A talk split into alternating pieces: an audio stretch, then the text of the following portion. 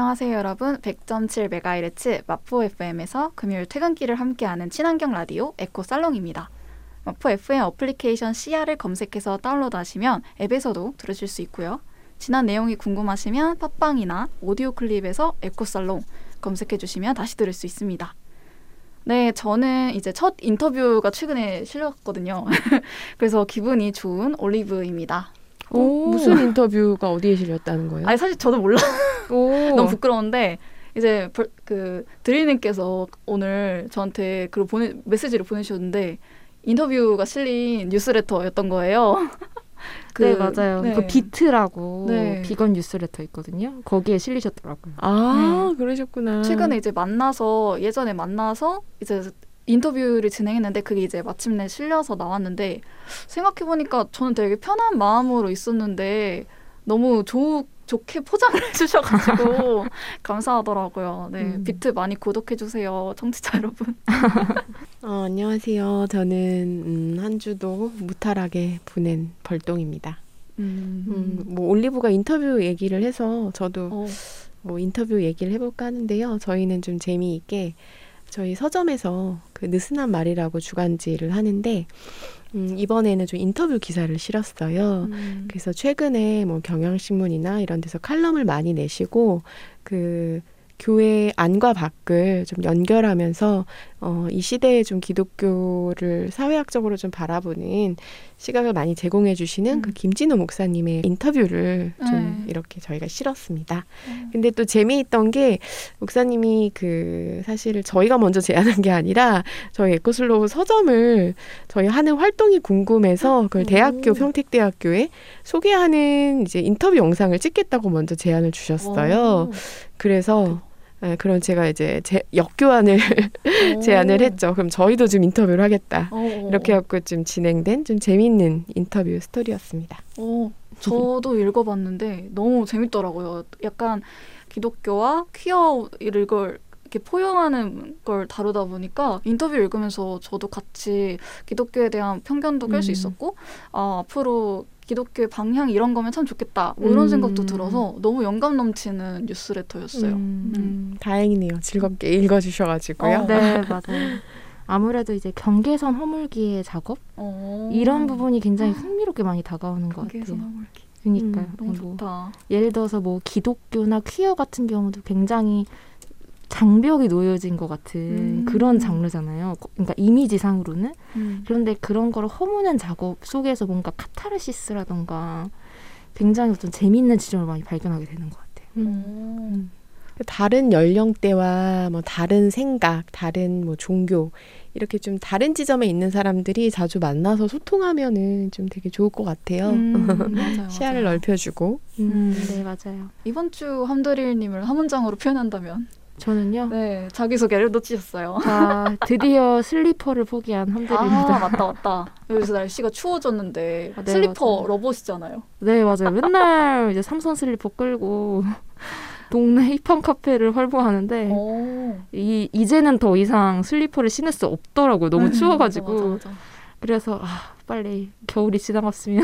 어, 아, 겨울을 별로 안 좋아하시는 건가요? 아니, 겨울 좋아하는데 약간 편하게 반바지나 아, 슬리퍼를 신고 약간 활보를 하는 걸 좋아하는데 복장이 좀 불편해요. 약간 아, 그래가지고. 맞아요, 맞아요. 음. 맞아요. 겨울이 오면은 이제 따뜻한 어, 고구마 이런 것도 생각나지만. 어 맞아.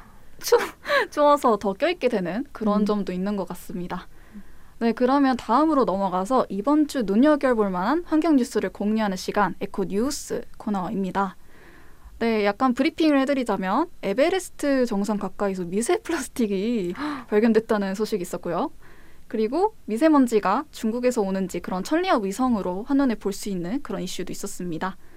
유럽에서도 이제 내연기 관차를 가장 먼저 퇴출하겠다고 선언했는데요.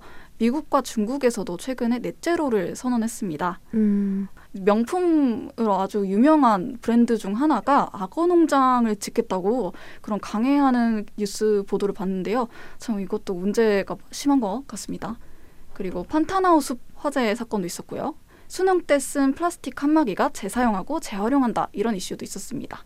마지막으로는 해양 포유류에 신형 코로나 바이러스 감염 위험이 있었다는 소식도 있었는데요. 오늘의 메인 에코뉴스 볼동이 어떤 건가요? 네, 이번 주에도 사, 다사다난하게 정말 오, 많은 오, 뉴스들이 맞아요. 있었습니다. 어, 그런데 좀 코로나 관련된 뉴스를 좀 이야기해 드리려고 해요. 지금 뭐 한국뿐만이 아니라 전 세계가 이 코로나 재확산으로 음, 굉장히 지금 어려움에 처하고 있는데요. 이 코로나가 이 사람에게뿐만이 아니라 해양 포유류에게도 굉장히 치명적이라는 오. 어. 결과가 발표가 되었어요. 그래서 캐나다 달하우지 대학에서 발표한 한 연구에서는 어 이제 코로나에 감염되기 쉬운 해양 동물이 돌고래, 음. 뭐 해달, 바다 표범 등이 있겠는데 이 바이러스가 아. 물에서 최대 뭐 25일간 생존을 한대요. 25. 근데 이제 아. 그 원인이 바로 바다로 흘러 들어가는 오수 때문에 음. 어, 라고 합니다. 그런데 이제 이게 왜 더 위험하냐 하면은 이제 그 돌고래라든지 이 해양 동물은 무리를 지어서 생활하는 아. 사회성 동물이에요. 어. 그래서 한 마리만 감염되면 무리 전체가 위험에 음. 빠집니다. 음. 근데 이런 우리 이제 지구상의 거대 동물이 얼마 남지도 않았잖아요. 그래서 거, 고래는 특히 굉장히 상징적인 이제 포유류 동물이기도 한데 이런 동물 자체가 멸종되어 가는 것도 굉장히 슬픈 일인데요. 그것만 뿐만이 아니라 이게 기후 위기 측면에서도 이 고래는 매우 중요한 존재라고 합니다. 저도 이번에 좀 보면서 알았는데 큰 고래 한 마리가 평생 이산화탄소를 33톤이나 어, 흡수를 음. 한대요. 그리고 죽, 죽어서까지도 바다 밑으로 내려가면은 수백 년간 그 이산화탄소를 감금시키는 역할을 한다고 어. 해요. 그래서 실제로 또 어떤 그 과학자들은 그 나무 심기 뭐 수천 그루를 심는 것보다도 그 한 마리의 고래가 더 큰 영향력이 있다. 어, 이렇게 보는 어, 사람들도 있다고 합니다. 그래서 부디 이 사람들과 동물들이 어, 이 코로나 시기를 좀 잘 무사히 헤쳐 나가기를 좀 빌어보겠습니다. 음. 음. 네, 사람도 집단 감염이 되는데 동물이라고 음. 집단 감염이 안될 리가 없잖아요. 음. 사람이 아무리 마스크를 쓰고 안전하다고 해서 누군가는 안전하지 않을 수도 있다는 거 한번 아셨으면 좋겠습니다.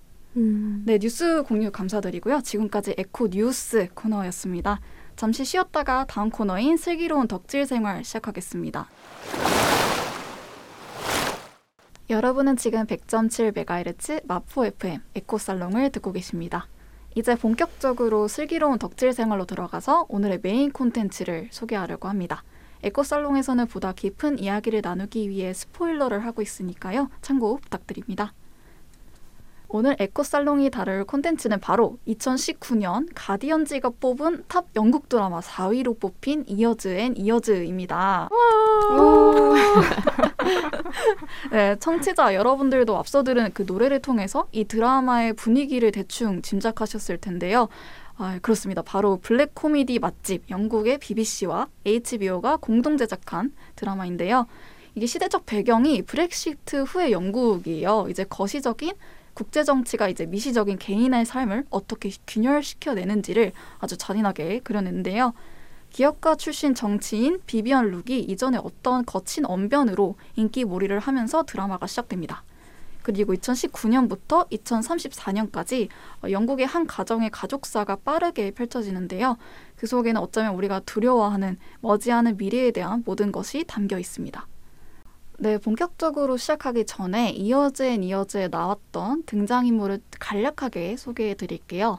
먼저 첫째, 스티븐 라이언인데요. 이제 금융 전문가예요. 그래서 이제 딸 베서니와 그리고 루비 이렇게 해서 런던에서 여유로운 삶을 살고 있었는데 은행이 도산하면서 갑작스럽게 이제 택배 기사 자전거를 끌면서 배달을 하게 된 그런 첫째이고요.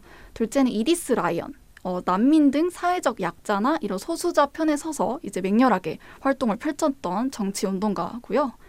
그리고 셋째는 데니얼 라이언. 주택 관리원이에요. 그래서 영국 의회에서 일하고 있는데 난민 관리를 담당하고 있다가 남편 렐프와 결혼을 해서 살다가 난민 중 하나였던 빅토르였나요? 빅토르와 어, 새로운 삶을 시작하게 되는 그런 동성애자입니다.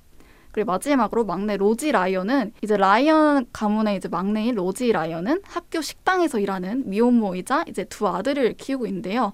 척추의 문제로 하반신 마비를 가지고 태어난 인물입니다. 네, 정말 난민부터 시작해서 정치와 경제, 뭐 환경은 물론이고 한 가족을 통해서 이런 소시민의 일상까지 보여줬던 드라마인데요. 좀 보면서 어떠셨어요? 저는 사실 완전 취향 저격이었어요. 어, 저도요. 이런 블랙 너무 좋아요. 블랙 블랙. 약간 이 어두운 감성이 저희 음. 어떤 딱 스타일하고 딱 맞으면서 이 블랙 유머 부분은 좀 많이 빵 터지고 막 이랬었는데 그 예를 들어서 뭐 아버지 장례식에서 그 의붓 형제한테 부모님의 어떤 아, 아버지의 어떤 유골 같은 거를 선물로 받잖아요. 아, 액체, 액체. 액체로 가열한. 된 유골. 예. 네. 그걸 이제 중간에 이디스라는 형제 중 한 명 이 렇게 마셔버리는 이런 장면이 네. 이렇게 나오는데 맞아요, 맞아요. 그러면서 다들 형제들이 이렇게 빵 터지면서 막 웃으면서 되게 슬펐던 이런 감정이 해소되는 그런 장면이 있거든요. 근데 그 부분도 되게 인상이 깊더라고요. 오. 재밌었어요. 네, 사실 처음에 봤을 때는 무슨 의미일까 생각을 했는데 음. 어, 이게 바로 연극만의 그런 블랙 코미디인가? 뭐 이런 생각도 어. 들었고 사실 한국에서는 그렇지 않을 것 같아서 그니까 그런 점에서 되게 신선했던 것 같아요. 어, 어, 어. 음, 맞아요. 약간 영국 유머가 그런 면이 있죠. 슬픔을 그냥 슬픔으로만 끝내는 게 아니라 오. 어. 그걸 유머화 시키는데 서로 음. 좀그 동의해주는 어, 네, 그런 지점들이 있는 것 같아요. 그, 거기 보면은 서로가 좀 서로를 놀리는 부분들이 많잖아요. 어, 네, 그런 것들이 좀 되게 재밌었고 저는 개인적으로 이제 영국에 조금 아주 짧지만 있었기 때문에 그런 영국식 오. 유머가 범람하잖아요. 음, 음. 그 영국식 영어를 듣는 것도 좀 되게 재밌었고 좀 즐거웠던 면이 있었고요. 저도 마찬가지로 이번에 2020년도에 음. 가장 인상 깊게 봤던 시리즈물 중에 하나였던 것 같아요. 사실 이제 에피소드가 뭐 여섯 일곱 개 되면은 중간에 뭐 늘어지는 것도 맞아요. 있고, 아예 어떤 에피소드는 별로다 이런 것도 있는데 이거는 뭐 처음부터 끝까지 음. 정말 긴장감을 늦추지 못할 정도로 맞아, 맞아. 굉장히 몰입도가 높은 드라마이기도 했고 현실에 되게 맞닿은 디스토피아 영화잖아요. 어, 음, 예를 들어 뭐 2100년 뭐 화성과 같은 땅에서 어, 막 이렇게 시작하는 게 아니라 2019년. 어, 맞아요. 어, 심지어 지금 2020년인데 음. 그러니까 그거부터 시작해서 차근차근의 15년간의 이야기를 다루고 있는데 어, 참, 뭐, 정치, 경제, 또 되게 민감한 이슈, 뭐, 어. 난민, 동성애부터 음. 다양한 이야기를 좀 내포하고 있어서 되게 재밌게 봤습니다. 음. 네, 맞아요. 저는 사실 모든 게 막 짬뽕되어 있는 드라마잖아요. 난민, 뭐, 환경, 경제, 정치 다 엮, 얽혀 있는 그런 드라마였는데, 이렇게 다 얽혀 있는데, 또 재밌는 거는 진짜 쉽지 않거든요. 그니까요, 진짜. 그걸 또 이 한 가족 안에 다 담았잖아요. 음. 난 그걸 보면서 진짜 어, 이 드라마 이 작가 진짜 천재다 음. 생각했는데 진짜 천재더라고요. 네. 천재, 예, 그렇게 아까 영국에서 어. 천재 프로듀서 겸 또 작가래요. 어. 이 극본을 쓴. 음. 그래서 약간 되게 알아주는 천재 작가라고 하는데 음. 좀 하여튼 대단한 것 같아요. 이 되게 극본도 탄탄한데다가 이렇게 재미 있고 시사점도 있고 이러기 참 쉽지 않잖아요. 배우들 연기도 아 참 또 이 부분도 하나 저는 좀 좋았던 게 음. 예를 들어 뭐 미국이나 한국은 말할 것도 없죠. 배우들이 보면 좀 비현실적이잖아요. 인물들이. 음. 그러니까 인물 자체가 그야말로 아. 너무 예쁘고 엄마인데 엄마 나이가 아니라 뭐한 음. 뭐 2, 30대 같은데 막 중년 역할을 하고 있다거나 음. 이런 것들이 되게 많죠. 근데 이제 영국 드라마는 특히 배우 선정을 할 때 뭐 물론 거기에서도 되게 잘생긴 누가 한 명 나오죠. 어. 누구였지? 빅토르. 어. 비현실적인 인물이 이게 한두 명 정도 나오지만 대부분 우리가 일상에서 볼 수 있는 음. 사람들이잖아요. 음. 그런 외모를 가지고 연기도 굉장히 음. 현실적으로 해서 저는 그런 부분에서 좀 영국 드라마나 영화를 좀 좋아하는 것 같아요. 그 가족들의 어떤 관계가 현실적이어서 좋았던 음, 것 같아요. 맞아요. 그러니까 아름다운 면만 있는 게 아니라 음. 서로 되게 미워하기도 하고 뭐 복수하기도 하고 또 사랑하고 약간 이런 모습들이 공감이 많이 됐던 것 같아요. 음. 저도 그 지점은 되게 공감이 음. 됐는데 음. 이게 가족이 직계 가족 말고 친척까지 포함을 한다면 사실 뭐 문제 없는 가족 없잖아요. 맞아요, 맞아요. 정말 별의별 일들이 다 일어나는데 그 지점은 되게 공감이 갔어요. 음. 근데 또 한편으로는 너무 이 한 가족 안에 모든 걸 다 때려 넣은 건 아닌가. 음. 좀 이런 느낌이 들고 무슨 뭐 정치적인 이슈라든지 여러 가지 이슈가 있을 때마다 온 가족이 화상 통화를 하면서 막 어, 회의하고 어, 하는 맞아. 그런 모습은 그런 가정이 있나 어, 싶을 정도로 사실 조금 그 부분에서는 약간 비현실적으로 느껴지더라고요. 어. 음. 엄마의 영향도 있을 것 같고 엄마로 음. 인해서 모든 그 형제자매들이 다 뭉치는 그런 게 있더라고요. 그런 뭐 감정 선이 그래서 그런 것 때문일까? 뭐 이런 생각도 들었고 할머니 여기서는 아니 엄마요. 엄마? 네, 엄마가 나오진 않았지만 어, 어. 엄마 얘기를 계속 하더라고요. 음. 뭔가 좀 위로가 필요할 때마다 엄마였으면 어, 널뭐 위로해줬을 거야. 엄마였으면 음. 그랬지 않았겠지. 엄마였으면 너를 힘껏 패줬을 거야. 막 이러면서 음. 뭐 틈날 때마다 엄마 얘기가 나오는데 어. 어쩌면 이 가족의 어떤 이 형제자매가 끈끈해진 그런 원인 중에 하나에 엄마가 있을까? 뭐 이런 음. 생각이 음. 들긴 했어요. 저는. 음. 아 음. 그럴 수도 있겠다. 저 대사는 기억이 안 나는데 어. 음. 보통 이제 엄마는 부재한 상태일 때 형제자매가 좀 더 잘 뭉치는 네. 경향이 있긴 하죠, 그렇죠? 네. 음. 그때 아버지가 바람을 피고 맞아요. 그리고 엄마 혼자서 사남매였나요? 음. 그걸 키웠던 장면이 있었어요. 네. 음. 뭔가 부모님한테 정서적인 지지를 많이 못 받는 상황에서는 형제들끼리 뭉치게 되는 것 같아요. 오. 맞아요. 약간 그래서 더 끈끈하지 않았나 음. 싶기도 하고 저는 아까 너무 많은 거를 담 담은 게 아닌가라고 이렇게 말씀을 하셨는데 저는 한편으로는 가족이기 때문에 당연하다는 생각이 들었어요. 어. 그러니까 한 가족을 보면 그 시대의 역사를 알 수 있다는 말이 있을 정도로 이 가족은 정말 이 세계의 작은 축소판이라고 생각을 하거든요. 그래서 가족의 역사를 알면 그 시대의 역사를 좀 알 수 있다고 어. 생각을 해서 저는 이게 되게 매력적인 또 서사라고 생각했어요. 가족 음. 스토리와 이런 역사를 딱 연관지어서 설명을 하는 게 재밌었습니다. 맞아요. 생각해보면 이제 스티브는 뭔가 경제, 은행의 도산 이거랑 연결돼 있었고 셀레스트는 또 여성 그리고 회계사 이런 직업 음. IT 발전으로 음. 인한 직업의 상실 이런 거 베서니는 IT 발전으로 인한 어떤 transhuman 오. 이런 거 있었고 뮤리얼은 이제 가장 이제 윗세대잖아요 윗세대로서 뭔가 배울 만한 지점도 있었고 음. 그런 게 되게 많아서 저도 좋았고 사실 이, 이 이어즈 앤 이어즈의 첫 번째 장면부터 가장 마지막까지 나왔던 게 비비안 룩이잖아요. 음. 저는 사실 처음에 봤을 때 비비안 룩이 도대체 무슨 역할을 하지? 음. 너무 궁금했어요. 어, 너무 비비안... 인상 깊죠? 네. 쌤 혹시 조금 설명해 주시겠어요? 음. 그 아, 인물들이나 아, 스토리를 간단하게? 네, 제가 아까 이제 콘텐츠 설명을 했을 때 비비안 룩이 음. 이제 거친 언변으로 토론장에서 활약을 하면서 사람들한테 인기몰이를 받았다는 제가 설명을 드렸죠.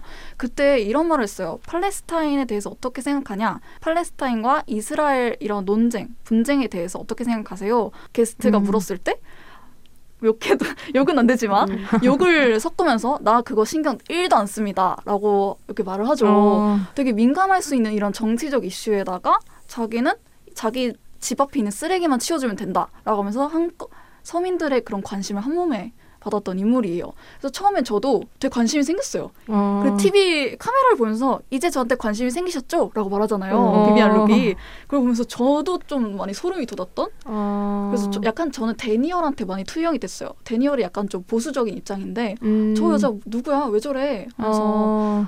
저러면 안 되지 라고 말을 하는 그런 입장이었는데 저도 그런 입장이었어요. 어. 어땠어요? 여러분? 비비안 룩? 비비안 룩 너무 독보적인 캐릭터죠. 네, 진짜. 우리가 딱 보면은 어떤 한 분이 연상되지 않나요? 그 어, 맞아요. 네, 누구나 알 법한. 네, 뭐 맞아, 맞아. 이거 저희가 스포일러 얘기한다 그랬으니까 트럼프가 바로 연상이 되죠. 근데 음, 음. 너무 재밌었던 게 저는 거기 이 영화에서 이제 영국이 배경이잖아요. 음. 근데 그 미국의 그 트럼프 대통령이 재선에 당선된다라는 걸 전제로 하는 영화인데 그 그러니까 미국의 트럼프는 별도로 있고 그런데 지금 이 영국의 음. 그 이제 총리죠 여기서는 네. 어 이제 예상되는 그 인물로 트럼프와 굉장히 이제 싱크율이 거의 한 90%에 육박하는 음. 인물 비비안 룩을 또 선정했다라는 게 너무나 재미있는 설정인 것 같았어요. 음. 근데 저는 좀 음, 가장 인상 깊었던 장면이라고 한다면 역시 비비안 룩이 어. 나오는 장면이었는데 이 사람이 어떻게 보면 너무 비논리적이고 비지성적이고 뭐 아는 것도 없고 어, 그냥 돈을 되게 많이 번 기업인이었잖아요. 어, 네, 네. 그런데 이 사람이 이 서민 계층을 특히 어떻게 사로잡을 수 있는지 음. 이 방법을 너무나 잘 아는 음. 거예요. 트럼프처럼. 그래서 강렬한 색깔의 옷을 입고 아주 강렬한 언어를 하죠. 음. 근데 그런 언어들이 이 사람들에게 특히 굉장히 이게 모순되는 지점인데 어, 특히 이 사람은 이제 돈을 많이 번 되게 부유 계층인데도 서민 계층이 이 사람들을 되게 지지를 한단 말이에요. 음. 이거 보면 실제 지금 미국의 어, 그 상황을 좀 반영하고 그러네요. 있는데요. 음. 왜 그럴까? 이제 근데 그 과정을 되게 잘 묘사한 것 같아요. 그래서 음. 아까 지금 우리 올리브님은 그 말하기 섣불리 이렇게 섣불리 말하기가 좀 부담된다고 하셨는데 I don't give a F 어. 월드를 그 사용하잖아요. 네. 그러면서 우리 정치인들 보면 되게 교양 있는 척하고 점잖은 척하고 하는데 이 사람은 날 것의 그대로를 보여주는 거예요. 맞아요. 서민들이 그냥 일상생활에서 하는 그냥 평범한 욕 같은 거. 어. 어, 어 그거를 사용을 하면서 그런 것도 있었고 또 특히 일반 사람들이 일상생활에서 좀 겁을 느끼는 지점들이 있죠. 음. 예를 들어 뭐 그 공포를 느끼는 내 자식이 어린 나이에 뭐 포르노를 막 본다. 핸드폰 같은 걸로. 아. 그러면 그런 것들을 내가 법제화를 해가지고 다 막겠다. 이런 식으로 그 공포 정치라든지 서민에게 밀착된 그 가려운 거를 탁탁탁 긁어가지고 아. 그거를 아주 강력한 워딩을 만들어갖고 표현을 한다는 점. 그리고 중간중간에 자기 그 사성당 TV에서 그 자체 네. 언론 미디어가 있잖아요. 네, 네. 거기서 막 이상한 막 그 춤을 춘다거나 개그를 하면서 사람들을 사로잡는 모습. 음. 그래서 약간 섬뜩하면서도 대중이 어떻게 이런 광대 같은 정치인들에게 환호하는지 어, 그 과정을 볼 수 있어서 굉장히 좀 인상적이었어요. 어, 다 정치 전략이었어요? 저는 약간 왜 갑자기 저렇게 블링크라는 어. 제품을 어. 내세웠잖아요. 이 블링크 하나면 그, 그 반경 5km 이내에 있는 그 전자제품을 다 꺼버릴 수 있다. 나는 이걸로 아이들을 지키겠다. 라고 말하면서 이제 포르노 관련된 말을 꺼냈는데 이거랑 저거랑 뭔 상관이지 싶은 생각은 들었는데 음. 어좀 멋지다 음. 이런 생각이 들어서 저도 모르게 넘어갔던 거네요 생각해 보면 음. 어 이런 공포를 활용한 정치 좀 관심이 좀 생기더라고요 왜냐면 음. 최근 들어서 우리나라에도 이런 걸 관련해서 사건이 워낙 많았잖아요. 엠번방도 그렇고. 음. 그래서 저도 보면서 아 이런 거 진짜 필요한데 이런 생각이 좀 들어서 생각해보니까 소름 끼치는 장면이었네요. 근데 이제 나중에 이게 비비안 룩이 어두운 면이 되게 드러나잖아요. 예를 들어 난민 수용소를 뭔가 만든다던가 음. 뭐 기타 등등 뭐 약간 네. 그래서 이런 어떤 비비안 룩의 어두운 면을 보면서 저는 한편으로는 대중의 욕구를 굉장히 잘 아는 사람이었기 때문에 네. 결국 이렇게 된 것이 아닐까라는 생각도 많이 들더라고요. 맞아요, 그러니까 맞아요. 비비안 룩을 단순히 나쁜 인물로만 보는 게 아니라 대중이 만들어낸 어떤 괴물 그러니까 어. 그런 걸로 보는 게 좀 더 맞지 않을까라는 생각이 좀 많이 들었어요. 오, 되게 공감이 되는 게 처음에는 사성당이 되게 작았잖아요. 사성당도 없었고 음. 그냥 비비안 룩 자체로서 존재했다가 점점점 사람들 표를 받고 지역구 15석도 없고 그러면서 막 이제 점점 권력을 가져서 점, 마침내 총리가 된 거잖아요. 그런 걸 생각하면 어쩌면 이 비비안 룩의 뒤에는 다수의 그런 지지자들, 일반 시민들이 있었기 때문이 아닌가? 그 중에 로지가 맞아요. 있었잖아요. 어, 로지는 어떤 인물이죠? 로지가 이제 휠체어를 타는 지, 체장애인인가요? 이제 척추가 마비돼가지고 이제 휠체어를 평생 타고 다녔던 그런 여성인데, 그러니까 저는 되게 신기했던 게 이 비비안 룩이 굉장히 우파잖아요. 극우 쪽에 있는 사람인데 로지가 이런 이 비비안 룩을 지지하는 걸 보면서 좀 뭔가 뭐라 해야 되지? 그러니까 나, 난민을 혐오하고 혐오 발언을 서슴지 않는 사람이 지지한다 이런 생각이 들면서 조금 정치라는 게 진짜 무섭더라고요. 예, 음. 어떻게 말을 이렇게 하면 저런 사람들까지 다 내 걸로 끌어들일 수 있나? 뭐 이런 전략을 보면서 조금 소름이 끼쳤던 이런 음. 생각이 듭니다. 그런데 네. 또 대다수의 대중은 선동에 되게 잘 넘어가는 것 같기도 해요. 음. 그러니까 뭐 제 주변에 있으신 분들, 뭐 여기 분들도 포함해서 되게 어떤 뚜렷한 정치관을 갖고 계신 분들이 많지만 음. 많은 분들은 어떤 정치나 이런 문제보다 일상에 조금 관심을 가지면서 살아가고 세금이 오른다던가 혹은 뭔가 나의 생존권을 좀 위협한다던가 그러면은 바로 그런 말들과 정치인들의 선동에 의해서 바로바로 바로 넘어가고 표가 움직인단 말이에요. 음. 그래서 아마 그 로지의 그런 태도도 제 주변에서 좀 많이 봤던 음. 그런 부분이었던 것 같아요. 네, 공포 정치인은 물론이고 이런 어떤 고도의 전략을 통해서 시민들을 좀 사로잡았던 그런 비비안 룩의 무서운 정치 전략에 대해서 좀 얘기를 해봤던 것 같습니다. 어, 잠시 쉬었다가 슬기로운 독질 생활 이어가 보도록 하겠습니다. 여러분은 지금 100.7MHz 마포 FM 에코살롱을 듣고 계십니다. 1부에서는 이제 간략한 인물 소개와 그리고 전체적인 드라마 소개를 했다면 2부에서는 이제 드라마를 보고 느낀 점을 좀 서로 심층적인 질문을 통해서 얘기를 해보려고 하는데요. 사실 이 이어진 이어지를 보면서 느끼는 가장 큰 감정이 저는 사실 무섭다, 두렵다, 불쾌하다였는데 이 불쾌함의 근원이 너무 현실적이기도 했고 이게 미래를 다루는 그런 드라마인데도 불구하고 너무나 생생하게 눈앞에 그려져서 좀 많이 두렵지 않았나 싶어요. 그래서 여러분들도 이 드라마를 보면서 아 이거 진짜 너무 리얼하다 그런 싶은 장면도 있었을 텐데 그러니까 이렇게 두려운 미래에 대한 그런 포인트가 있을까요? 볼똥님은 좀 어떠셨어요? 그 여기 뭐 그 은행이 도산되는 게 있잖아요. 네, 맞아요. 근데 실제로 이게 과거에 있었던 일이에요. 이 정도까지는 아니지만 어, 그 예를 들어 IMF 음. 시절이 있었잖아요. 그때 뭐 은행이 문을 닫은 데도 있었고 정말 알만한 유명한 대기업들이 막 줄도산을 했었고 그때 이 원화 가치라는 게 정말 종이짝 같았고 음. 어 그런 시절이 있었거든요. 그래서 이게 비단 미래에 벌어질 일이 아니고 어 어, 한번 우리가 과거에도 뭐 이와 뭐 아주 비슷하진 않지만 이 금융 위기는 항상 벌어질 수 있다라고 어. 생각하고 저는 또 어떤 좀 공포심이 있냐면은 지금 이 해킹이 굉장한 수준에 음. 이르렀잖아요. 근데 여러분 은행에서 지금 은행 직접 가갖고 현금으로 계산을 한다거나 뭐 집에 금고가 있어서 어 돈을 어, 금고에 저장하지 않잖아요. 맞아요. 이 모든 것들이 자산들이 이게 금융 자산 뭐 부동산이고 아니면 모든 것들이 은행의 전산 시스템으로 있잖아요. 여러분 통장 갖고 계신 분들 있어요? 아, 거의 없죠. 그렇죠. 음. 다 그냥 우리 손끝 하나로 앱으로만 음. 보고 있잖아요.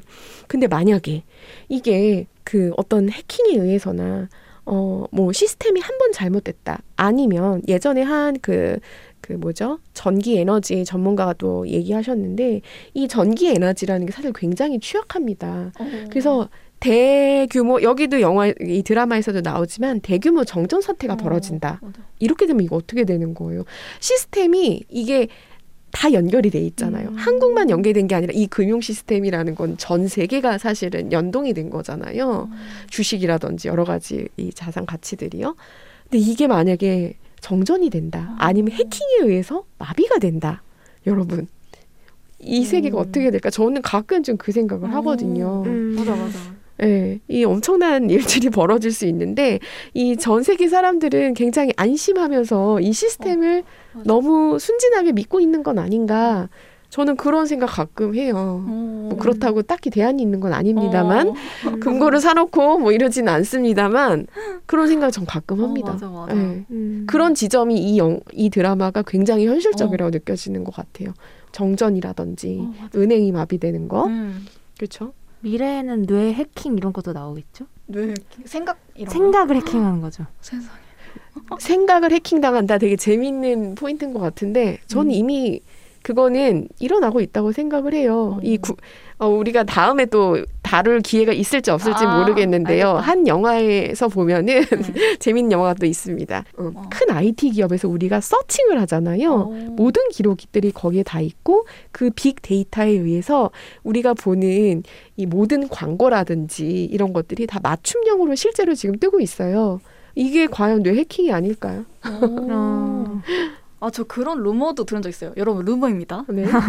아, 이게 제가 되게 신기했던 게, 이 핸드폰이 이게 저희가 앱을 깔 때 허용이란 걸 하잖아요. 사진 그쵸? 허용, 음. 음성 허용? 이런 걸 하면, 하면은, 뭐 내가 자, 어떤 특정 단어를 계속 얘기한다? 그럼 그 단어가 광고로 뜬다는 거예요. 예를 들면, 음. 전, 저는 누룽지에 전혀 관심이 없는데, 약간 어느 날 갑자기 이제 누룽지 얘기를 해야 돼서 누룽지 얘기를 했는데, 그게 광고에 뜬다. 뭐 음. 뭐 이러는 루머를 보고, 이게 뭐 거짓이라고 해도, 그냥 뭔가 소름 끼치더라고요. 그만큼 음. 그러니까 미래에는 이렇게 뇌 해킹 이런 게 가능할 것 같기도 하고 좀 음. 그래서 무서운 마음이 드는데. 음. 근데 저는 음. 한편으로 재밌어질 것 같기도 해요. 오, 어떤 지점이 재밌을 것 같아요? transhuman 저도 해보고 싶더라고요. 어. 그럴 것 같았어 왠지 한데 아, 저거 보고 또 한다 그러는 거 아니야? 어, 하고 싶다 나도 어. 나도 수천 년 후의 미래를 보고 싶다 음. 이런 생각도 들고 너무 이게 재밌을 것 같지 않아요? 약간 인, 인간과 기계라는 어떤 이분법 자체가 차별이 되는 세, 상이 올 것 같아요. 어. 그러니까 인간과 비인간을 나누는 거 개념에 넘어서서 인간 동물, 비인간 동물 이렇게 부르는 것처럼 약간 인간 이런 기계를 넘어서서 뭐 인간 존재, 기계 존재 뭐 이렇게 부르게 된다던가 음. 아니면은 transhuman의 커밍아웃이라고 그러니까 이제는 성정체성 문제도 안 되는 거죠. 아 맞아 맞아. 이제는 더 넘어서서 이제 자기 자신의 어떤 존재 정체성을 커밍아웃하는 음. 그런 시대가 오지, 오지 않을까요? 그럼 너무 재밌 재밌다고 하면 좀 그렇겠지만 약간 너무 흥미로울 것 네, 같아서 흥미로울 수 있는 사안이죠. 음. 네. 이게 transhuman이 왜 나왔냐면 이제 극중 인물 중에 베서니라고 스티븐의 둘째 아, 첫째 딸이죠. 첫째 딸이 있는데 베서니가 이제 고백을 해요. 자기는 trans를 하고 싶다. 근데 이제 음. 부모는 이제 transsexualism이 아니 trans 어. sexual이냐라고 이제 말을 하는데 아니다. 나는 transhuman. 그러니까 내 몸을 벗어나서 내 몸을 버리고 이 이 뇌만 데이터에 다운로드하고 싶다 이 컴퓨터에 음. 그래서 나는 무한한 존재가 되고 싶다라고 하는 거죠. 음. 그래서 지금 보면 되게 좀 뭐라 해야 되지 소름 끼치는 말이긴 한데 정말 먼 미래 세대는 그런 걸 원하는 사람들이 있을지도 모르겠구나. 음. 이 넓, 드넓은 세상에 그런 SNS를 통해서 드넓은 세상을 엿보면서 진짜 몸 육체를 버리고 싶은 그런 사람들이 있겠구나. 뭐 이런 생각이 들어서 좀 소름이 돋았는데 음. 물론 흥미로운 지점이긴 해요. transhuman이. 네, 음. 볼동님 어떻게 생각하세요? 미래에 있는 게 아니라 지금 옆에 계십니다. transhuman을 꿈꾸고 네, 하고 싶은 분이 네, 옆자리에 계시고요.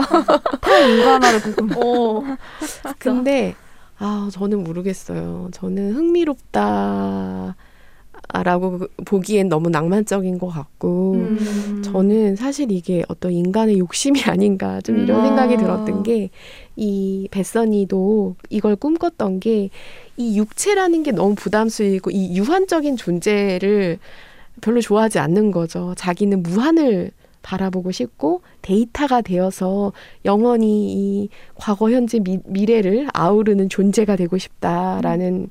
그런 욕망인데 아, 그거 정말 무섭지 않나요? 왜냐면은 음. 이 자연의 법칙이라는 거는 이 그 삶과 죽음이 있어서 음. 이 유한한 존재가 이 자연의 법칙인데 모든 존재는 근데 그거를 음, 유, 무한한 존재가 되고 싶다라는 음. 그 욕망 자체가 사실은 여기 이 드라마에서도 나오는 그 모든 재앙의 사실은 전 시작점이라고 좀 보거든요. 어. 음. 왜냐면은 그 인간을 제외한 뭐 동식물들은 자기의 유한성을 깨, 깨달음 조차 하지 않죠. 그 음. 깨닫는 자의식조차도 없이 그냥 자연스럽게 음. 그 상과 죽음을 그냥 받아들이는 존재인데 이 인간은 그걸 항상 넘어서려고 하잖아요. 근데 음. 넘어서서 좋은 영향력을 끼치면 좋을 텐데 그럴 리가 없죠. 음. 예, 왜냐하면 이거는 자연의 법칙을 거스르는 욕망이기 때문에 음. 저는 조금 그렇게 흥미롭게만 보기에는 음. 조금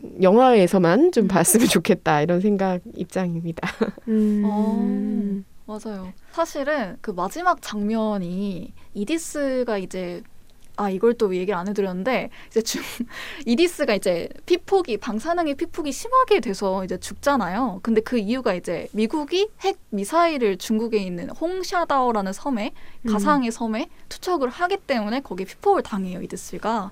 근데 이디스가 죽을 때 자기는 데, transhuman을 하겠다라고 해서 자기의 이런 욕심을 이제 거기서 말을 하죠. 아 나는 계속 살아서 이 지구가 어떻게 되는지 보고 싶다. 라고 하는데 마지막 장면이 이제 그랬어요. 가족들이 다 같이 모여서 이디스가 이제 그 인공지능 스피커 통, 해서 이제 나오기를 기다리고 있는 그런 상황이었는데 저는 거기서 이디스의 목소리가 나오지 않기를 바랬어요. 음. 이디스. 그러니까 사람들이 이디스 거기 있니? 이렇게 물어봤을 때 대답하지 마라, 대답하지 마라 하면서 끝나기를 바랬어. 근데 마침 다행히 오픈 엔딩으로 끝났죠. 음. 그걸 바랬던 이유가 이거를 얘기하게 되는 순간 그런 파장력, 그 파급력 이런 음. 게 생긴다는 생각이 들었거든요.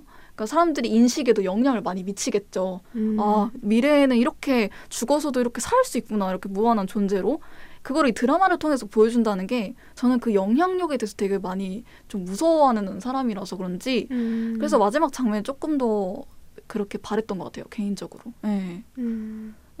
근데 저는 또 궁금한 게 인간과 기계의 경계가 사실 있을까라는 생각이 저는 좀 들더라고요. 음. 왜냐하면은 인간도 결국 물질이고 기계도 물질인데 우리는 완전히 다른 존재로 넘어가는 게 아니라 음. 그냥 나와 비슷한 어떤 존재가 되는 거 아닐까? 인간에서 기계가 된다면? 약간 이런 생각도 많이 들었고 음. 그두 개의 이분법이 무슨 차이가 있는 거지? 인간과 기계가? 약간 저는 오히려 그런 생각이 좀 드는 거예요. 그리고 나중에 제 어, 어떤 흥미로운 이야기를 들은 적이 있는데 이제 기계가 발전을 하잖아요. 그러면은 마지막에 이르러야 되는 게 이제 도덕적인 판단을 하는 기계래요. 그러니까 어, 예를 들어서 맞아요. 두 개의 길이 있는데 원래 가던 길로 가면 세 명의 사람을 치지만 뭐 그 운전대를 돌려서 그 다른 길로 가면 한 명의 사람만 칠 수 있는 거죠. 음. 이런 두, 개, 두 갈래 갈림길이 있었을 때 이 기계가 어떤 선택을 해야 되느냐가 굉장히 고차원적인 도덕적인 판단을 요구하는데 자동 운전이 되려면 이게 돼야 된다는 거예요. 어, 맞아, 맞아, 맞아. 네, 그래서 만약 도덕 도덕적 판단을 할 수 있는 존재라면 이 기계는 우리가 말하는 인간다움을 충분히 갖춘 거 아닌가? 애초에 인간다움이라는 게 뭐지? 음. 무한성이 뭐고 유한성이 뭐지? 저는 약간 그런 근본적인 거에 대해서 자꾸 다시 묻게 되더라고요. 어. 근데 흥미로운 주제인 건 확실한 것 같아요. 어 맞아요 맞아요 인간도 풀수 없는 문제죠 그거는 맞아요 과연 기계가 풀 수 있을까 인간이 만들어낸 게 인공지능이고 기계인데 음. 그런 생각이 드네요 인간이 부족하기 때문에 인간인가 인간이 아닌가 뭐 이런 생각도 들고 어, 음. 너무 거창한 말을 했어. 약간 톤도 방금 약간 좀 이상했죠. 어, 인간이 인간이기에 뭐 인간이다. 철학 올리브. 아유, 이런 지적 허영심이 묻어나는 말투 네, 좋았고요.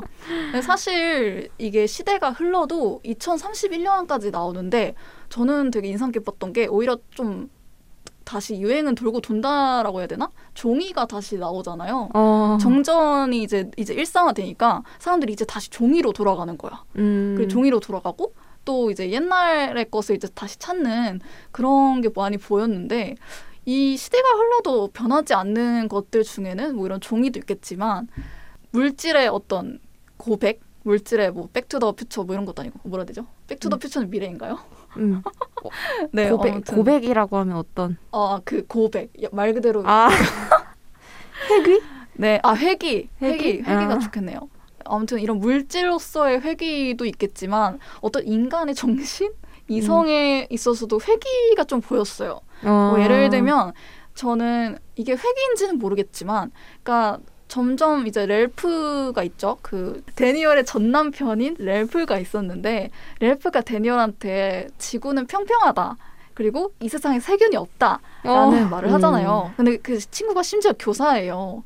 이제 음. 학생들 가르치는 직업을 갖고 있는데 그런 말을 하는 걸 보면서 이게 뭐 사실이든 거짓이든 이거 말을 하는 거에 있어서 굉장히 신중해야 되지 않나? 음. 그런 걸 보면서 점점 인간의 어떤 이성이 있어서 뭔가 이, 인간의 이성은 점점 발전하는가? 혹은 음. 오히려 회개하는가? 음. 뭐 이런 음. 생각이 들더라고요. 어떠셨어요? 쌤, 그 지구 평평론 얘기하니까 어 진짜 넘어갈 뻔했어요. 그러니까 아 그, 쌤들 그 혹시 모르시는 청자분들 위해서 설명드리자면은 현재 이제 미국에서 시작을 해서 지구는 둥글지 않다. 평평하다라는 것이 거의 신앙처럼 음. 굉장히 유행을 하고 있는데 생각보다 이걸 믿는 사람이 굉장히 많다고 합니다. 맞아요, 맞아요. 음, 근데 너무 저는 오이 왜 저 사람들이 지구 평평설을 믿을까?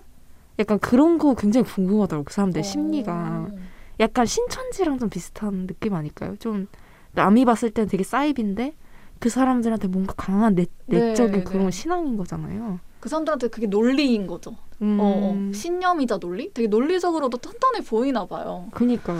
걸동 쌤은 좀 어떠세요? 이 지구 평평론 믿는 사람들에 대해서.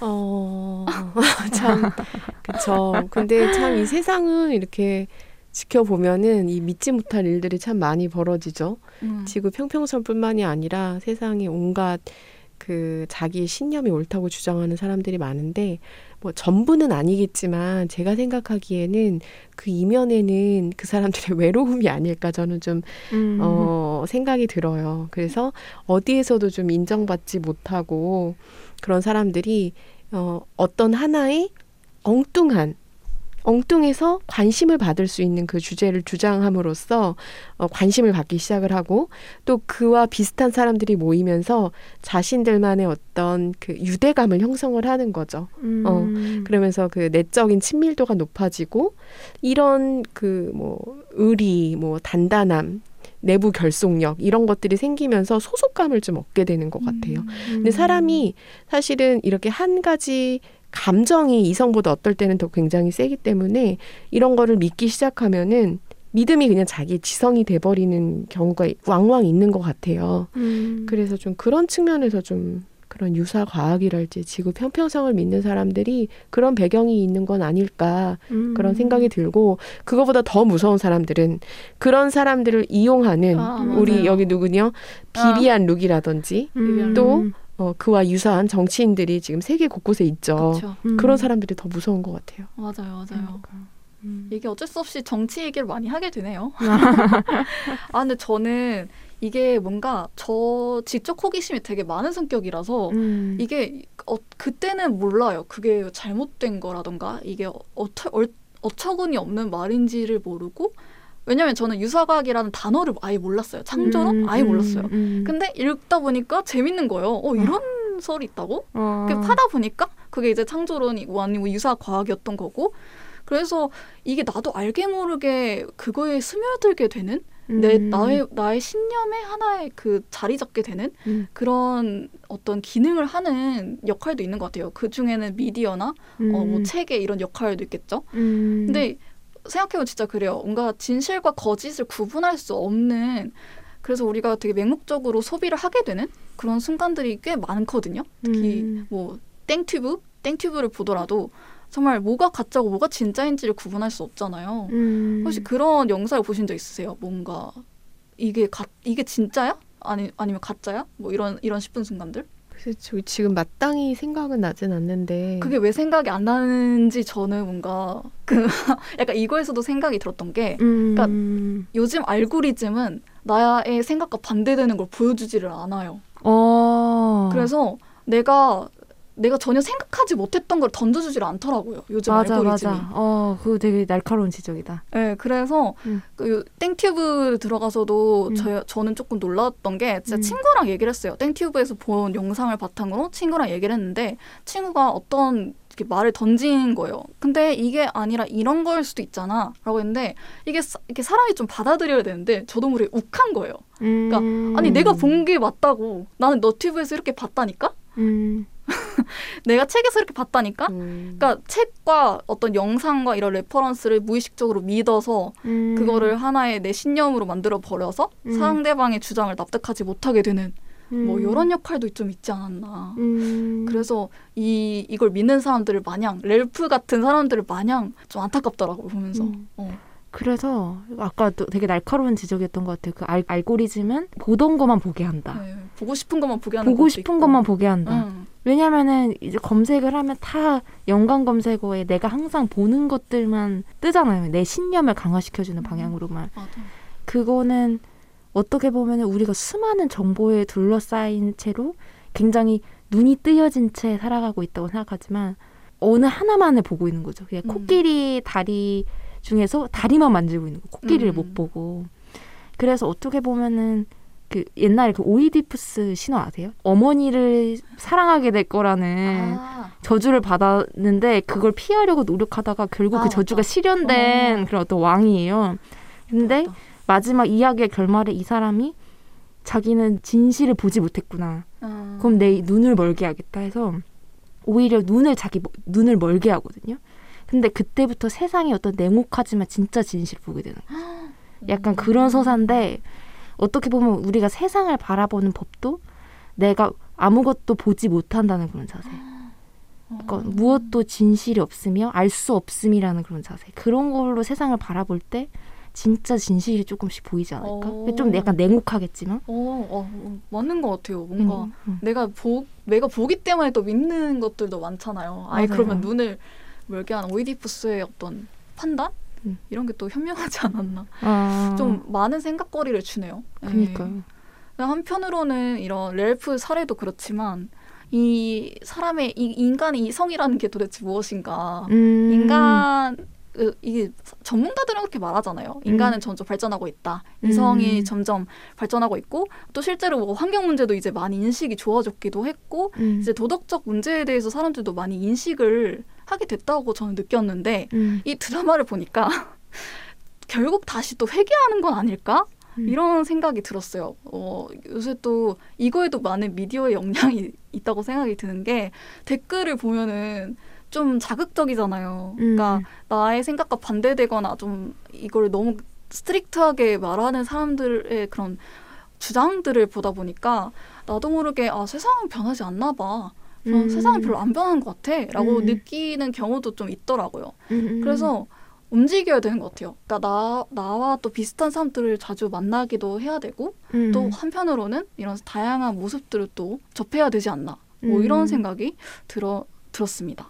음, 그 세상이 변하지 않는다는 그런 생각이 앞으로는 그런 절망감이 더 많이 강화가 될 것 같아요. 왜냐하면은 음. 저희가 기후위기 시대를 살고 있, 잖아요 아직 7년밖에 이제 7년밖에 이제 1.5도를 저지하기 위해서 남지 않았는데 세상은 그 올리브 쌤 말처럼 잘 변하지를 않고 그래서 많은 어떤 절망감, 좌절감, 우울감이 초래될 수 있는 그 시기인 것 음. 같아요. 그거를 요새 뭐 기후 우울증 어. 이런 식으로도 표현을 하더라고요. 그런데 그런 시대 시대기 때문에 오히려 그런 시대를 잘 대처해 나갈 수 있는 새로운 생각, 철학, 지지대 약간 이런 게 필요한 시기인 것 같기도 어. 합니다. 맞습니다. 음. 네, 지금까지 뭐 미디어 역할, 뭐 가짜 뉴스, 어, 양극화의 심화에 대해서 이야기를 나눠봤는데요. 그러면 슬기로운 덕질 생활은 여기서 마무리하고 에코 서머리로 돌아오겠습니다. 여러분은 지금 100.7MHz 마포 FM 에코 살롱을 듣고 계십니다. 이제 오늘의 마지막 코너 에코 summary만을 남겨두고 있습니다. Years and Years 다들 어떠셨나요? 너무 흥미롭고 재미있게 또 약간 무서움을 느끼면서 본 어, 영화였는데요. 어, 저는 그 가족의 할머니로 나오는 뮤리얼의 그 마지막 에피소드의 대사가 되게 인상적이었어요. 음. 여기에 나오는 그 디스토피아적인 이런 환경이 이 시작이 바로 그 슈퍼마켓이었지. 어. 계산대 여자들을 자동 계산대로 바꾼 게 시작이었지.